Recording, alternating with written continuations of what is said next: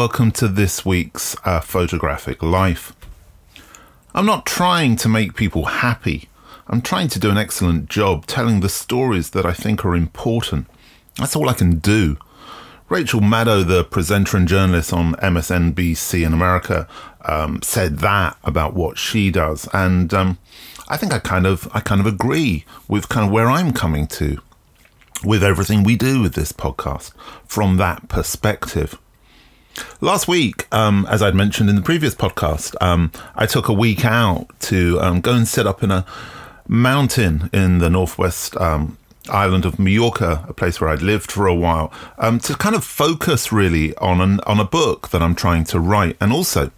Um, I did a little bit of unexpected research into a fantastic photographer from the island at the beginning of the last century. But anyway, uh, primarily books, and um, I tried to keep away from as much uh, as many distractions as possible. However, not easy with what was going on politically in both uh, the UK and the US. What I did um, see and what caught my eye were a number of comments concerning photo book publishing, independent photo book publishing, and the whole scene in general and it's um it's an area I suppose because I've spent a, a, lot of my life working in publishing that I've written quite a lot about. And if you uh, are checking out this podcast or go and check out this podcast at uh, unitednationsofphotography.com, you'll see a couple of links there to articles that I've previously written. Uh, and also interviews uh, with publishers um, that you might find interesting.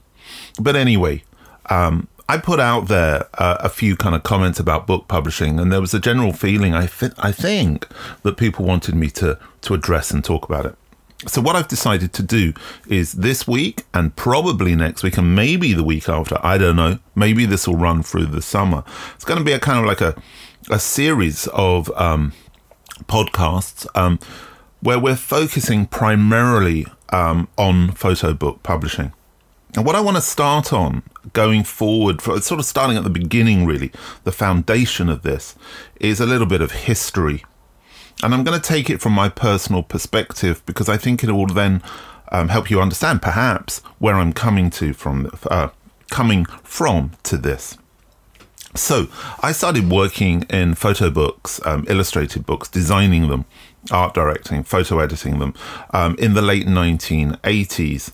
And um, that kind of progressed. And I worked with a number of photographers through the, the 1990s on different books. And because I was starting to understand what I understood how publishing worked, and these photographers were asking me to edit down their work and uh, create these books for them, I started to be kind of like a middleman. And so photographers were coming to me and saying, I want to do a book. How do I do it? How can you talk to a publisher for me?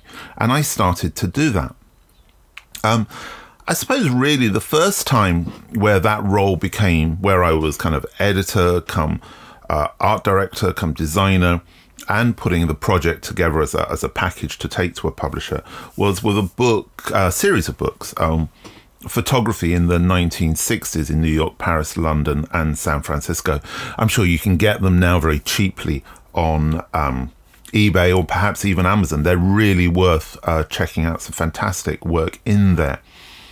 But anyway, um, so I designed the books and that was all fine. And um, then I found myself in a situation whereby, um, working with a great photo editor, the marketing department wanted to do the covers and they wanted to design the covers. And the ideas they had were incredibly cheesy and just horrible. We managed to fight that battle and we managed to win.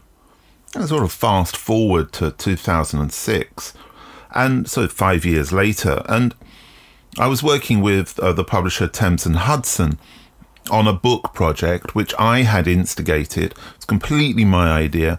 I went there with that project to talk to them, and they agreed to do the book. They agreed to fund the book um, for a, a, an amount of money. I think it was fifteen thousand pounds, which they agreed to pay, and that payment had to pay for all my film and processing in those days. It was all shot on Hasselblad medium format in color.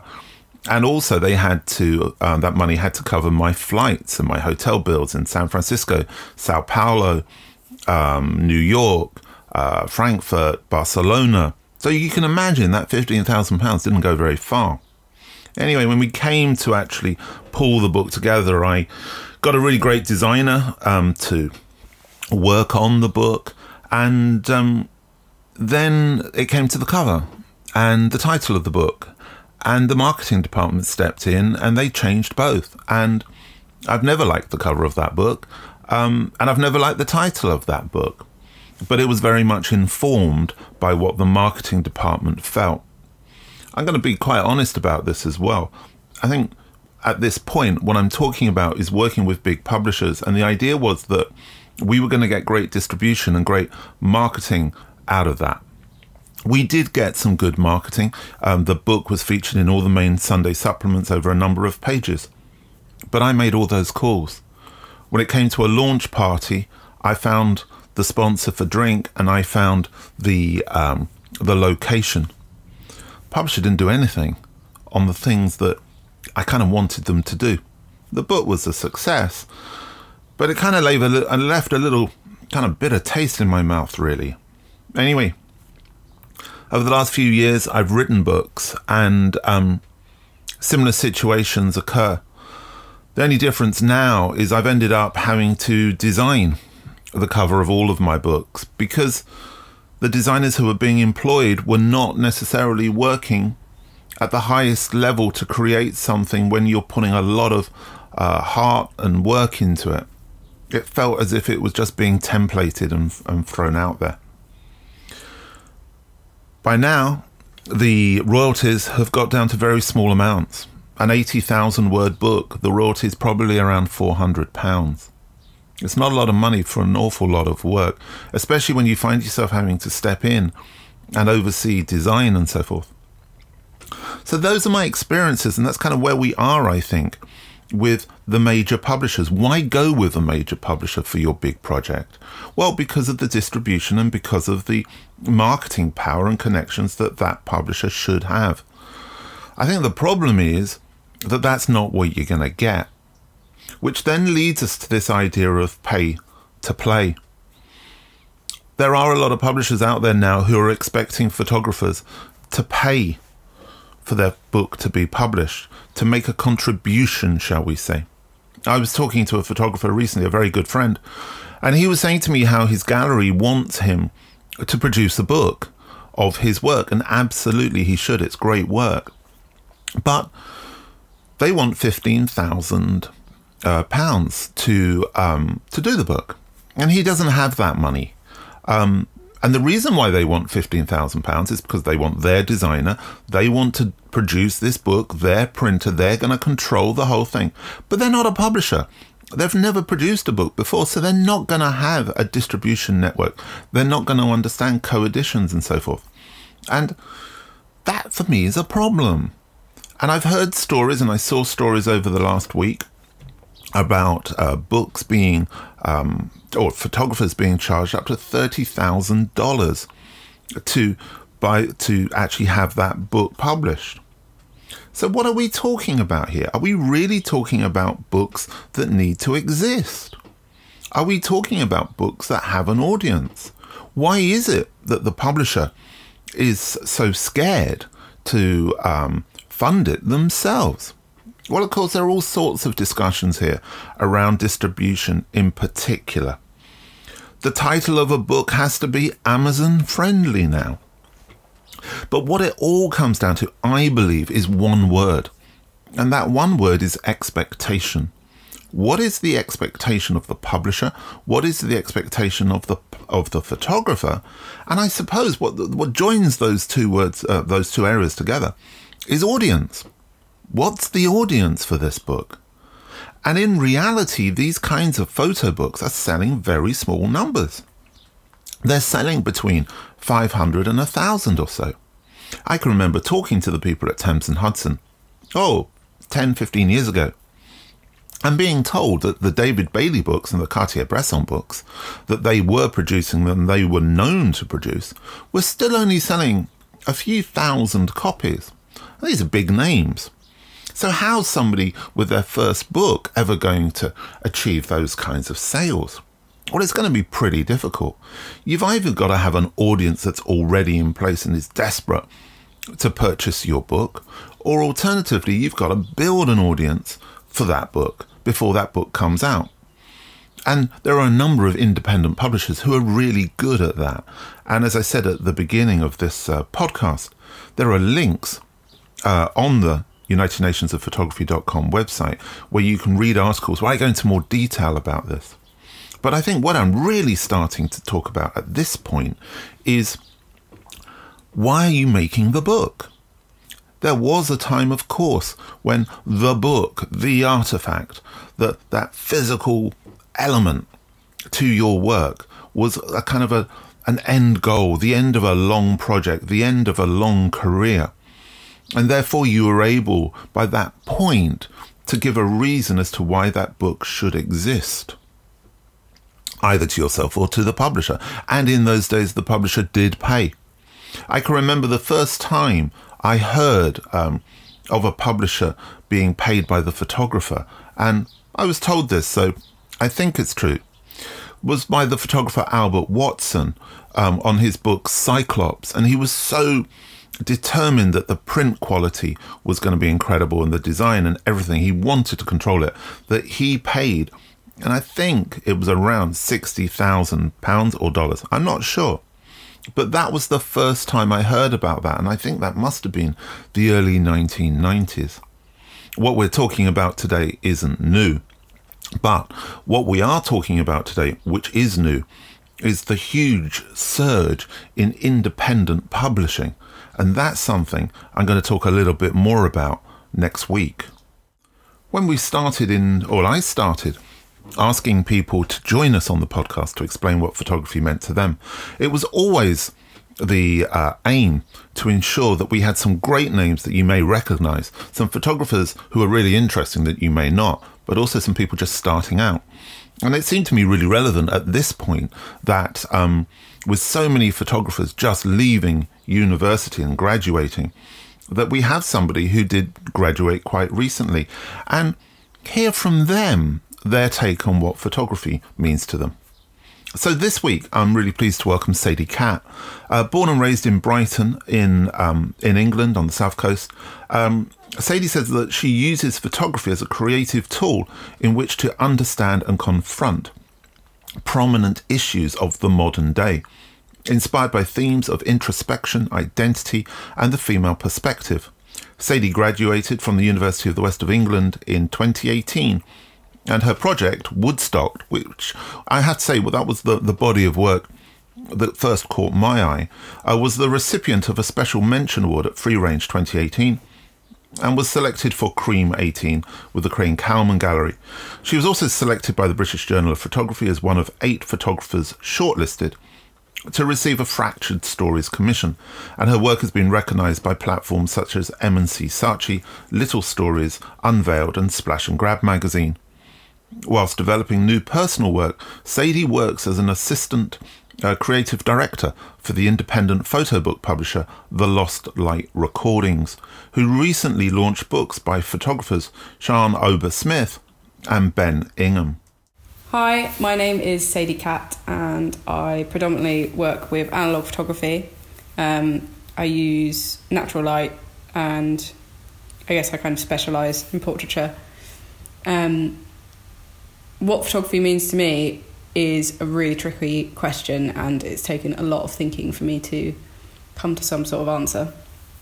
Um, but what I've landed on is um, taking photos and working particularly with personal projects um, and kind of all of the things that come under that umbrella, whether that's um, talking to other people about a topic or um, sketchbooking and and um, researching around a topic and other photography that's been made about that topic has really enabled me to um, not it's not therapy and it's not I don't know maybe it's a therapeutic act to um, acknowledge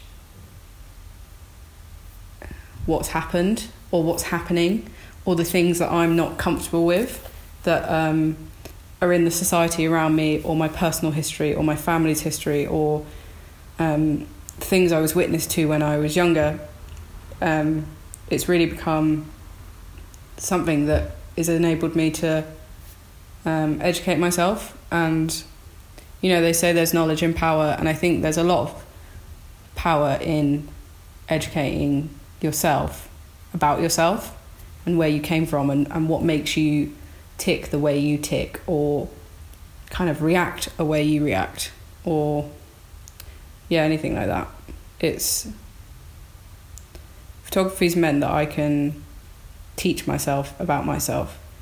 And in the same um, in the same notion teach other people completely honestly and intimately about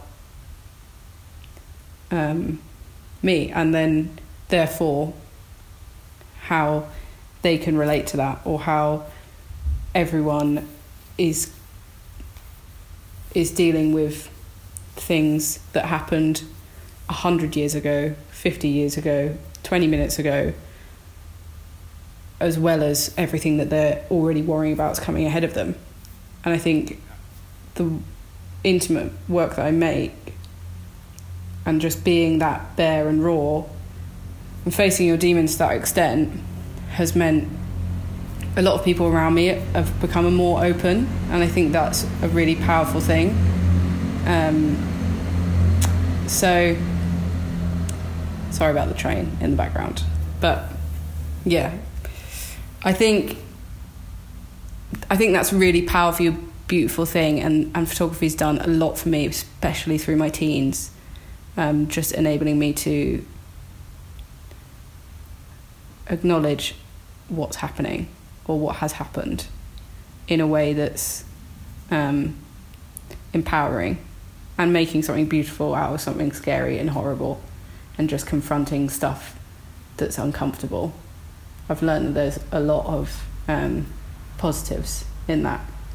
But at the same time, it's now become quite scary because I've kind of got so deep in. I'm quite um, young. I've recently come out of education. I'm pretty new to the industry, and now I'm thinking about photography much more as a career than a creative outlet or I don't know, it's still something that I'm just expressing myself with, but I also am kind of aiming to, I guess, earn money from that at some stage, um, not just through personal projects, but you know, being a photographer both personally and professionally.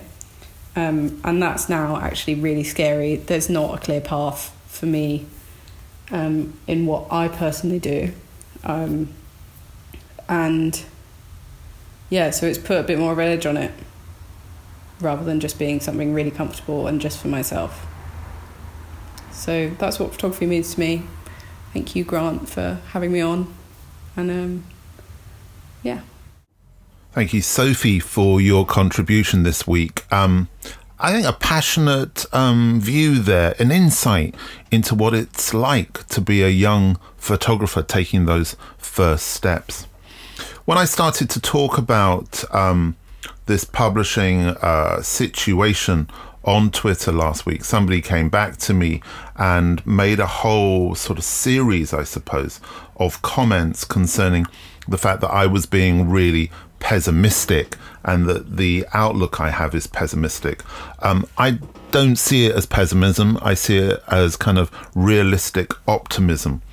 But they also raised the point, and as we're discussing this week about, I suppose, established publishers, that there are lots of great publishers out there and that they were doing great stuff, and and I agree. I mean, you know, they but this person particularly cited Steidl, um, the German publisher, and Rizzoli, the Italian um, stroke American publisher. And I thought, well, I'll, I'll have a look into the reality of that situation. Unfortunately, as far as Steidl is concerned, I knew because I'd seen the film um, How to Make a Book with Steidl, which I do recommend if you're interested in getting an insight in how photography books are made. Um, and within that book, Gerhard Steidl actually um, very clearly um, says that without the publishing of Gunter Grass's The Tin Drum and other Gunter Grass uh, novels, Streeter wouldn't make any money. And within that film, you also see him creating uh, very expensive kind of brochure type things, really, for Karl Lagerfeld. Obviously, another income. And also creating a book for a, a Saudi prince, another form of income that helps them fund uh, perhaps work by more esoteric photographers. Rizzoli, I couldn't find out very much at all about, um, apart from the fact that uh, their books are very expensive, very beautiful, and they've got a very nice shop in New York. But there's always another story behind these situations. And to think that such publishers are making big money or making enough money out of producing photography books only is more than just a little bit naive, I think. Anyway, um, I hope this week that's been of some interest. Next week, we're going to talk about uh, independent publishing and the rise of digital publishing. Up until then, take care.